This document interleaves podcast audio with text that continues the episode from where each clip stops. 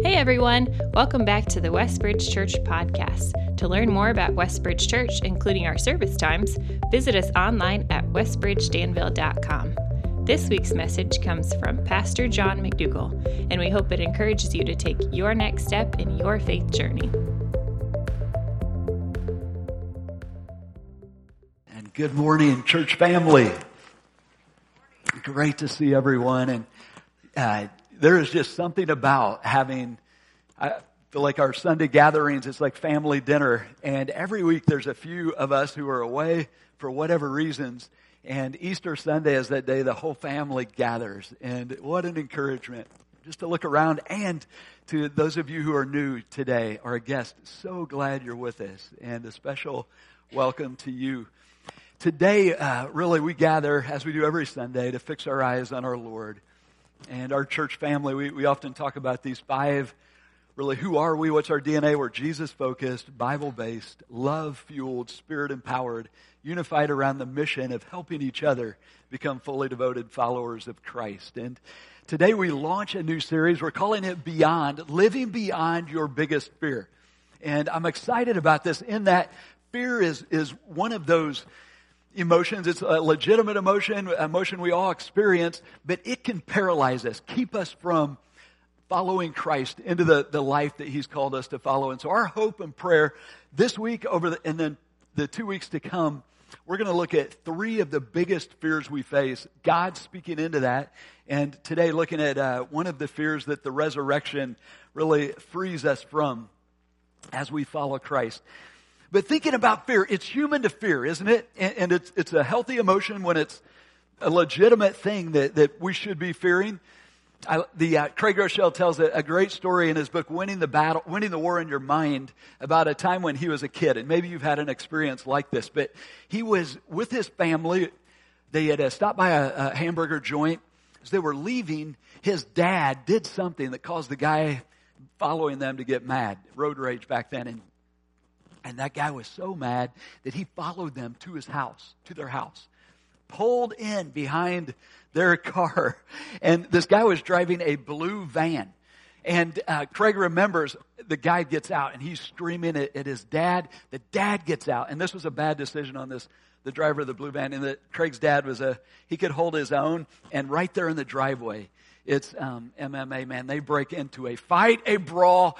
The dad, his dad beats the road rage out of this guy, sends him back to the blue van, limping. He gets in, drives off. But Craig remembers that night. His mom sat him down in the living room and said, Craig, there is a man who drives a blue van who hates us. So from this day forward, if you see that blue van anywhere near you, I want you to run home, lock the doors, Call the police if you must, but get away from that blue van. And so that's what he did in his childhood. When he would see a blue van, man, it was off to the house, lock the doors, hide under the bed. Well, uh, he would tell you even today that when he sees a blue van driving down the road as a grown adult, it activates something inside of him. It, a, a fight, flee, adrenaline just dumps into his veins. So, have you had a similar experience? Well, what is the threat that, that creates fear in your heart. And whether it be rational or irrational, as kids, we probably all have a moment like that, but as adults too, there are fears that, that create a threat that can be paralyzing or control us. So, what is the fear that, uh, that creates a threat in your, in your heart? I think about we all, the fear of the future and the uncertainty around the future. There's the fear of social rejection and um, the fear of, of failure, the fear of, of losing our job or having enough or um, losing our health. We all face the uh, fears, but as I think about the, the perhaps the greatest fear, the most common fear, and a legitimate fear, the one that, that is prominent is the fear of death. It's legitimate in that it's coming for us all. We, we don't like to think about that, but that's reality. And what makes it scary is we don't get a practice shot at it, do we? It's when we when death comes knocking on our door, it's the first go round, and uh, we haven't been here before. We don't know what it's like to go through this.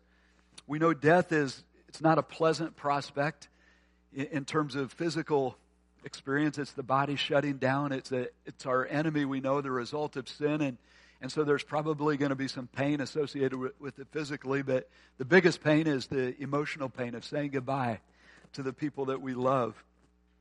The danger is that as we live our lives, this fear of death can, uh, can paralyze us and threaten to keep us from uh, experiencing and pursuing the life that God calls us to experience. Which brings us to the question of the day Is it possible to live beyond the fear of death as we do life with death approaching? The spoiler alert that we've been singing about is, the, and the short answer is yes. And it's our, our hope, and the answer is anchored in the resurrection of Jesus Christ. He came to set us free from the fear of death. And a text that, that is somewhat unfamiliar, but just summarizes this is Hebrews chapter 2, verse 14. Um, it was unfamiliar, at least to me, and, and just sums it up. I love the way the, uh, the writer of Hebrews says this. He says, Since the children have flesh and blood. So speaking of us, he too, or Jesus, shared in their humanity so that by his death he might break the power of him who holds the power of death, that is the devil, and free those who all their lives were held in slavery by their fear of death. And so God's desire for us, our destiny as followers of Christ, is to live free from the fear of death. But how does that play out? And, what's that look like? And so here's preview where we'll go in the next few moments is we're going to relive the moment that Jesus breaks the power of death, the, the, resurrection, through Matthew's account. And as we do so, we'll highlight four key realities of, of this moment and of the good news that, that we put our hope and trust in. And then we'll, um, we will uh, reframe our view of death th- in light of resurrection morning as we look to the Word of God. And, and there are five really pictures that God gives us to reframe how we see death that sets us free from the, the fear of it. So, if you would, join me in Matthew chapter 27. If you're just joining us today, we've been um, this throughout this year uh, looking at certain texts as from Matthew's vantage point. And so we'll begin there, Matthew chapter 27, verse 57, picking up where we left off last week. It says, As evening approached, there came a rich man from Arimathea named Joseph, who had, who had himself become a disciple of Jesus. And going to Pilate, he asked for Jesus' body, and Pilate ordered that it be given to him. Just side note, neat moment here. Joseph, we know, is also a member of the Sanhedrin, which is like the Supreme Court of Israel, one of 71 people very influential man, wealthy. And what he's doing right here is a bold move. He's declaring his allegiance to Christ in essence. Every other disciple gone. We know Nicodemus was with him. But just love this picture of, and maybe that's um, you, a, a journey you've been on of investigating who Jesus is. And then finally you just come to that moment where it's like, bold move. I'm in. I'm following him. And we see him doing that right here. He, uh, Joseph took the body, he wrapped it in a clean linen cloth, placed it in his own new tomb that he had cut out of the rock. He rolled a big stone in front of the entrance of the tomb and went away. Mary Magdalene and the other Mary were sitting there opposite of the tomb. And so we'll look at four core realities around the resurrection. The first one is Jesus is dead. Now, I know this is not new news for us, but it's interesting that Matthew wants us to know this. God wants us to know this. You say, why is this? Remember, these accounts were written so that we might have evidence, a reasonable uh, evidence to believe. Our faith is not blind, it's based on eyewitness accounts. There was a rumor circulating that Jesus had not died, but rather he was he just fainted. You, you know, he was just out of it for a while. And what Matthew is recording here is no, he did die. And there's an eyewitness account. A member of the Supreme Court of the day buried him, wrapped him up. There were women watching, um, not just one account, but several. Jesus is dead. So we pause in this moment of they don't know resurrection is coming. Understatement of the day, but death hurts, doesn't it? And as I, as Joseph wrapped up our Lord's body, as the ladies are watching this and thinking it's over, it's just a reminder to me that we live on Saturday in, in many ways, don't we? We're waiting for the resurrection. And I know many of us, probably most of us, have been touched by the pain of, of death, saying goodbye to one we love. Monday this week, I uh, bumped into a neighbor at the, in the drink aisle at Kroger. And weeks ago, it was early morning, it's still dark out. I drove by his house and noticed the then they're an elderly couple. I noticed the driveway was full of cars. It was like, oh no, this is not good. And Lord, do you want me to stop? No, not yours. They're part of a church family and they have a pastor and everything. So I just kept driving. But since that morning, as he came to mind and as I drove by, I just prayed for him and them and not sure what's going on. Monday, was thankful to be able to just ask him, hey, how are you doing? Tears. He said, two weeks ago, my wife passed away. And was so grateful that she knew Christ. She had hope. She's alive in him. He was thankful that he was the one who got to be with her in her final days. But now it's Monday morning, two weeks later, and life goes on. And every stinking thing he does reminds him of her. Go into the store. What do you shop for? Us. Don't need to anymore. And we sat there and he just shared, and as he's bawling, crying, I'm fighting back the tears. Just remembering it hurts. So grateful for the hope we have in Christ. And he verbalized that. So grateful for his church family that's around him. And it still hurts. And I was just reminded again today just to say that if you are in that season, and I know some of you are, may God bring a special comfort to you today, this Easter. May uh, you feel Him, even in these moments, wrap His arms around you and know hope lives. But also, may you feel the body around you. We are His presence to you. And if you don't have a church family, we exist to uh, help each other through times like that. Death hurts. And as we talk about the resurrection, I, I don't want to minimize that pain.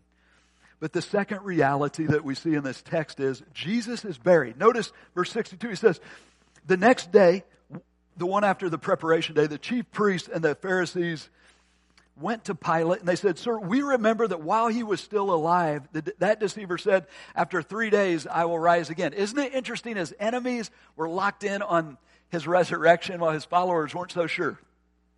Like they're remembering.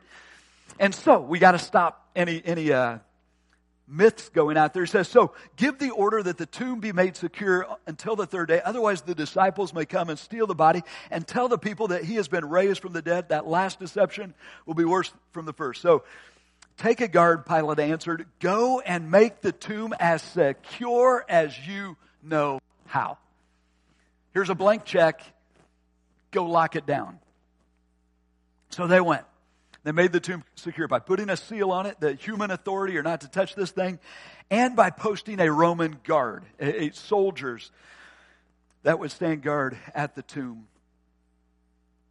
Second reality that, that our Lord wants us to remember is Jesus was buried. He was placed in this tomb, and, and he was um, secure in that tomb. What a comfort today. I, I just see humans scheme. Humans um, do everything they can to stop the purpose, the purposes and plans of God. But what, what's God do in these moments? And I just love this picture. You, you can you can have Pilate doing his thing. You can have the religious leaders doing their thing. You can roll a big stone in front of the door. You can seal it with the authority of, of the government. You can even post soldiers there that will do you bodily harm. But you cannot, no human can stop the plan and purpose of this, our sovereign King and the living God. And today, maybe that's the word you need to hear to just bring hope to your heart. Look out. I mean, every day the social media is just constantly creating anxiety. Russia's doing that. China's doing that. They're doing that. They're doing that. Hey, who's in charge today, guys? and I hope you, as you look at this moment of human scheming and you know, balking up on trying to stop God from doing what he's going to, cannot stop it. We serve a God whose plan and purpose and promise will stand. Third reality, though, Jesus is alive. We see in verse 28, after the Sabbath had dawned, the first day of the week, Mary Magdalene and the other Mary went to the tomb. And there was a violent earthquake, and the angel of the Lord came down from heaven and going to the tomb rolled back the stone and sat on it. His appearance was like lightning and his clothes were white as snow. The guards were so afraid of him that they shook and became like dead men. And the angel said to the women, do not be afraid for I know that you are looking for Jesus who was crucified. He is not here. He is risen just as he said. And those of us who, of you who are here last year, remember the, those four words that we built our lives on, just as he said. Um, it will be just as he said. Now, I love this moment though. The angel, if you were the women and you see this angel and he says, Hey, he's risen, what would your immediate response be now? I'm out of here. Fear, we know they're afraid. I'm going to take off. But what's the angel do? And again, why does Matthew write this? So that we would have reasonable evidence on which to anchor our faith, the resurrection of Jesus Christ. What do they need to see? Is the tomb really empty? So the angel says, Come here, come here, come here, come here. Come and look, come and see. Come and see the place where he lay. Then go quickly and tell his disciples he has risen from the dead and going ahead of you into Galilee and he's going ahead of you into Galilee. There you will see him. Now I have told you. So, this uh, third reality is Jesus is alive. This is the beautiful moment that we just bask in this morning is the reality that the tomb is empty.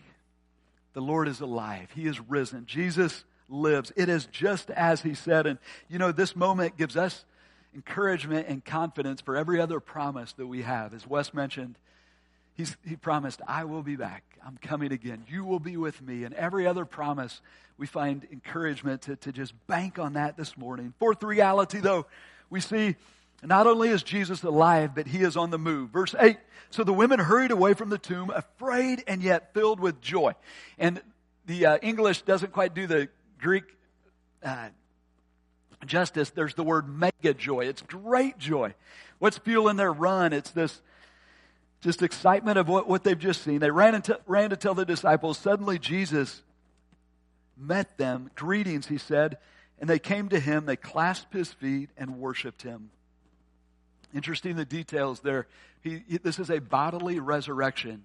They, they grabbed his feet. Jesus is, has a glorified body, but it's the, his body. It's not a spirit. And they worshiped him. He is God, fully God. And we know the core doctrine around who Jesus is fully man, fully God. Then Jesus said to them, Do not be afraid. Go and tell my brothers to go into Galilee. There they will see me. Fourth reality Jesus is on the move. He's alive and he's working. And don't you love it? He's not like, hey, let's just sit here and talk for a while. He's like, things are happening. The revolution it's not over, it's on. In fact, go tell my brothers, I'll meet them up in Galilee. We got things to talk about. We're not going to talk about them here in Jerusalem. It's on. I got plans. The king is calling the shots again. Let's go. Let's go. Isn't that awesome? Jesus died. Jesus was buried. Jesus is alive. And Jesus is on the move. Those are the core truths around the resurrection. Right, guys? That's the gospel. And, and, this is what we remind ourselves often. Peter would often remind the church. Uh, Paul does the same in 1 Corinthians 15, what text or Wes mentioned earlier. In fact, let's just go there quickly. 1 Corinthians 15 sums up the gospel in the first part. It says, Now, brothers and sisters, I want to remind you of the gospel or the good news that I preached to you, which you have received and on which you have taken your stand. By this gospel you are saved. So salvation comes from understanding this, trusting in the truth of this and in Christ. If you hold firmly to the word I preached to you, otherwise you have believed in vain. Here it comes. For what I received, I passed on to you as of first importance, first reality that Christ died for our sins according to the scriptures. Second reality, that he was buried. Third reality, that he was raised on the third day according to the scriptures.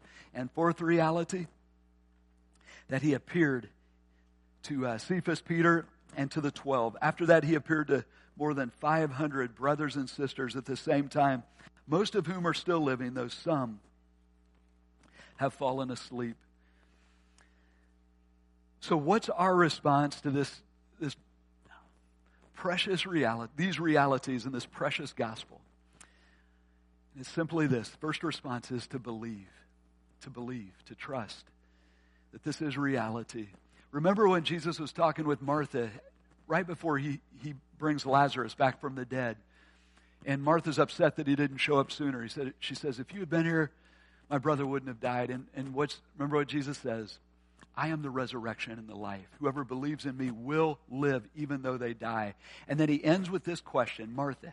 And this is the question for us today. Whoever, whatever your name may be, you can fill it in the blank. Martha, do you believe this? Do you believe this?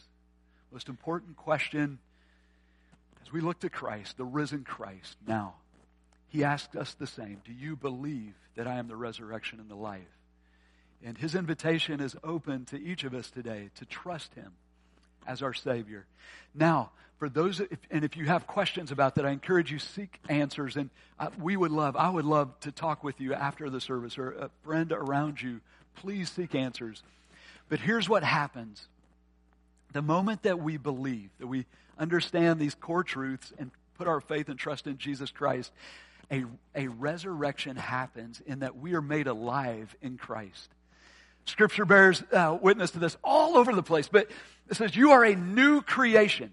So when we are born physically, we know we are born dead to God. We are spiritually dead. Physically, we have life. But when you're dead, you can't, you don't relate to anybody. Somebody who's in a casket can't talk, can't see, can't relate to the world. So it is spiritually. We're born dead. And that's all of us. Even the most sweet and innocent, precious little child is dead in their sin and needs to be made alive by the grace of God. How do we be, how are we made alive? It's the moment that we, by faith, see who Jesus is and say, I believe God does a work of regeneration. It's called conversion is the theological term that we come alive and now we can see God. We can hear him. We love him. We enter into a relationship with him. We see a, the world differently and God begins a spiritual, a soul transformation process where we begin to see reality differently based on his word by faith. And he says, all right, this is what's true through his word. And so, one of the core places that, that, that, he says, see differently, see differently, is how we see death. Before, we are held in bondage to death. But now, as we awaken to who he is and what he's done and what our future is, he says, you can see death differently. So that, yes, it still hurts, and, and we, we don't minimize that, but we don't fear it. It's got 0% fear hold on my soul. Why? Five pictures he gives us in his word for how to reframe death. The first one is this see it as a race finished. One of the, the uh, most common ways the Lord wants us to see life is as a race. How many of you have run a race? One mile, five miles, 13.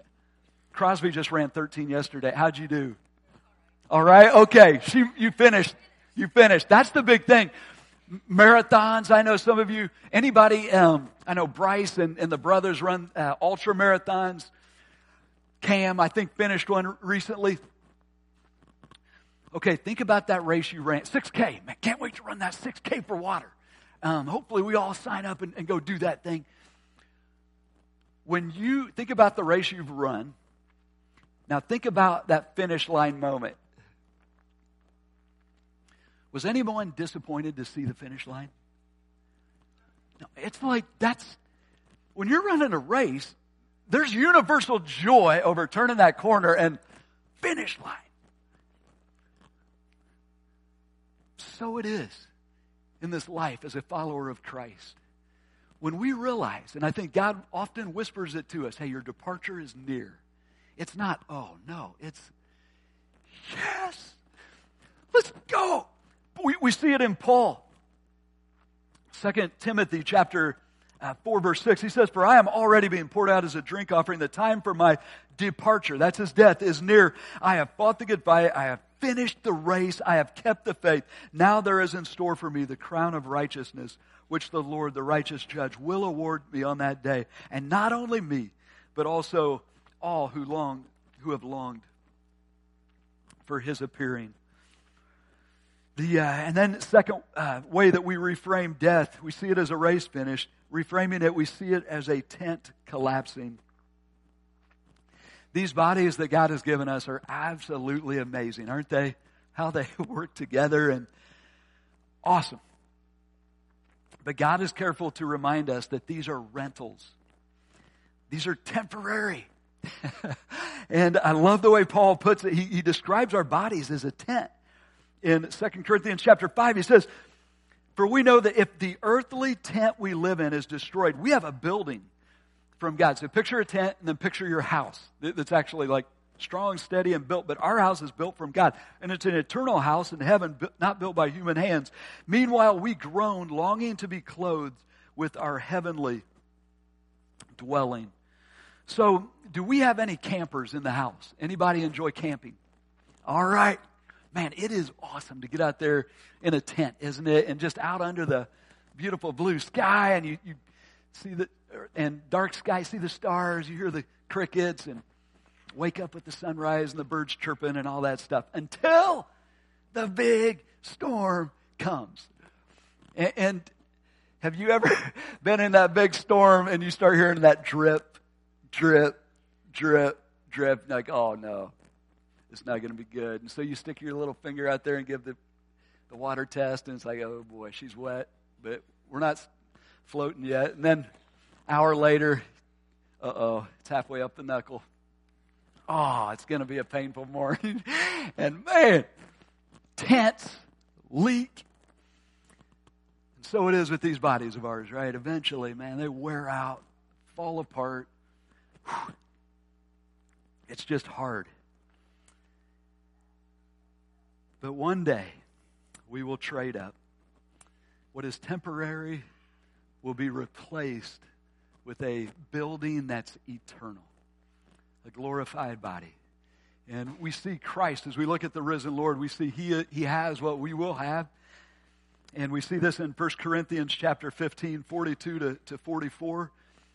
Just, I wish we could unpack the entire chapter. This is the resurrection chapter, but just a glimpse of it. He says, So it will be with the resurrection of the, the dead. The body that is sown perishable, it is raised imperishable.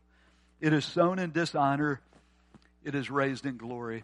I always think of this when I, I'm at a funeral and I see this man who used to be so strong. And I see pictures, though often the wedding day picture of this, this guy that's just powerful and this woman who's so beautiful at her wedding. And then I see what stinking death has done. But then I call to mind this reality just a tent collapsing. A tent collapse. But it's going to be a, beautiful beyond beauty, strong beyond strong, sown in weakness, raised in power. It is sown a natural body, and it is raised a spiritual body forever. Oh man, is anybody else ready for that day? Reframing death. It's a tent collapsing. But but I can I know I think, okay, yeah, this is hopeful thought, but I'm what about the process? I'm scared about the process of actually dying. And that's where we come to this precious picture, reframe it, see it, see it as a falling asleep. Death is a, a falling asleep after a long day to wake up to a beautiful morning. And this is one of the primary ways the early church spoke of death. We see, that, see it there in 1 Thessalonians chapter 4, verse 13, where he says, Brothers and sisters, we do not want you to be uninformed about those who sleep there it is in death, so that you grieve like the rest of mankind who have no hope. For we believe that Jesus died and rose again. And so we believe that God will bring with Jesus those who have what? Fallen asleep. So, after a long, hard, but good day of living, you know that feeling of just falling into your bed, wiped out, and just like, ah, feels so good. Do you ever wonder and just find yourself paralyzed by fear that you might not wake up? Anybody? Maybe a few of us. But I think most of us like, no, I'm good with it. Why? You've done it so many times, it just happens. Now, now, did you have anything to do with you waking up other than the alarm clock? no, it's all God who somehow keeps us asleep when we go comatose and somehow wakes us back up. And don't you love it that when God says, okay, when you think about death as my child, here's how I want you to think about it. It's just another good night. See you in the morning.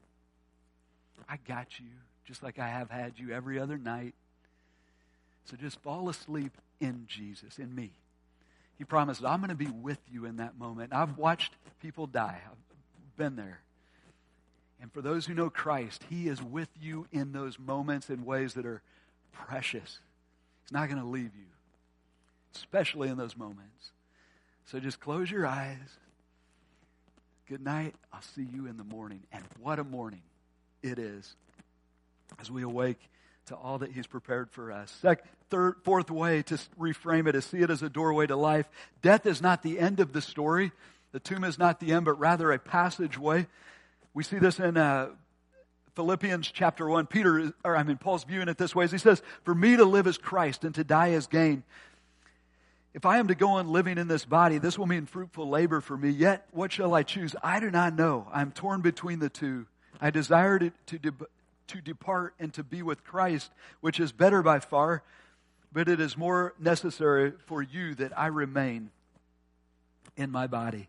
And then the fifth way to reframe death is to see it as a welcome home. What a thrill to know that we have the one who is, loves us enough to, to take our sin to the cross and die in our place, now preparing a place for us. John chapter 14. And you think about our Lord has unlimited power, unlimited building materials, within a, a, a love that's immeasurable, who's saying, I'm preparing a place for you, a real place. Seeing it as a welcome home. Think about all the things that you treasure and long for in that word home. All the things that maybe even now you enjoy when you come home. Home is where you belong, where there's a place for you at the table. And when you're not at your place, you are missed so much. Home is where you go to recover. It's a place of rest. It's where you go after work. And we love our work. But isn't it awesome when your work is done and you're like, where are you going? Home. Love it. It's where you don't have to be impressive. It's where, where you're just you. Home is where you celebrate. It's where you share the joys, the wins of life, celebrate each other. Last night we were celebrating Tam's birthday, which is today at around, and she told me not to say anything about that, but I can't not. but around the, the kitchen island playing a game of Nertz together and just, um, it's what you do at home. You're with those you love and you celebrate the wins unless they beat you at Nertz. But the uh, home is where someone is is waiting for you. After a long time away, your arrival home is the cause for a party. Home is the presence of our Lord, isn't it? Where He is, that is home for our hearts. Home at last. This world is not our home.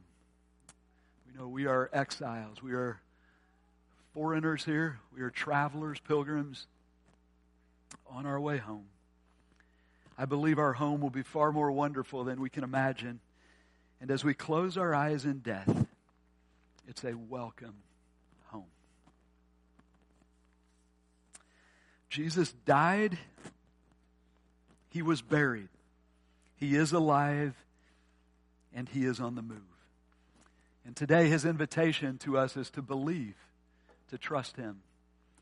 And if you, uh, again, I, I invite you, if you have not, to trust Him as your Savior, to believe in Him. And for those of us who have answered, yes, I believe, the question for us is, am I living beyond the fear of death?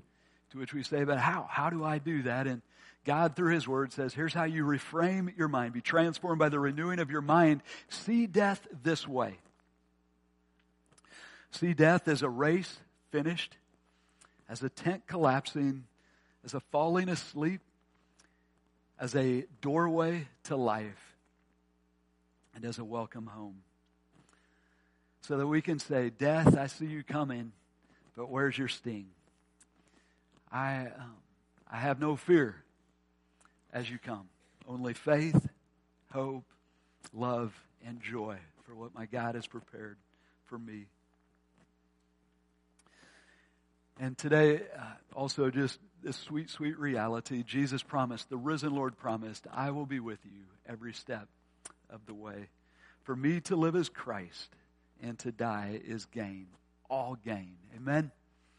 Amen. Let's pray. Father, we thank you for your word to us today. Thank you for this precious hope that you've given us, new birth into a living hope. That I fear, that death holds no uh, power over us. It uh, not only will we rise again, but we can live this life that you've given us free from the fear of death. We thank you for this. Father, I pray over my brothers and sisters today. If there's someone here who is struggling through the valley of death. Lord, would you be their comfort? Hold them close. If there's someone here who is um, just wrapped up in the fear of death, I pray that this truth that we've covered today would you would uh, use it to set them free. And and Lord, we uh, we pray that you would keep us faithful to the finish. Love you. We praise you. We thank you for your presence with us in these moments. And we pray this in Jesus' name. Amen. If you were encouraged by today's talk and believe it would be helpful for others, please be sure to subscribe or share. To experience other messages or find helpful resources, visit us online at westbridgedanville.com.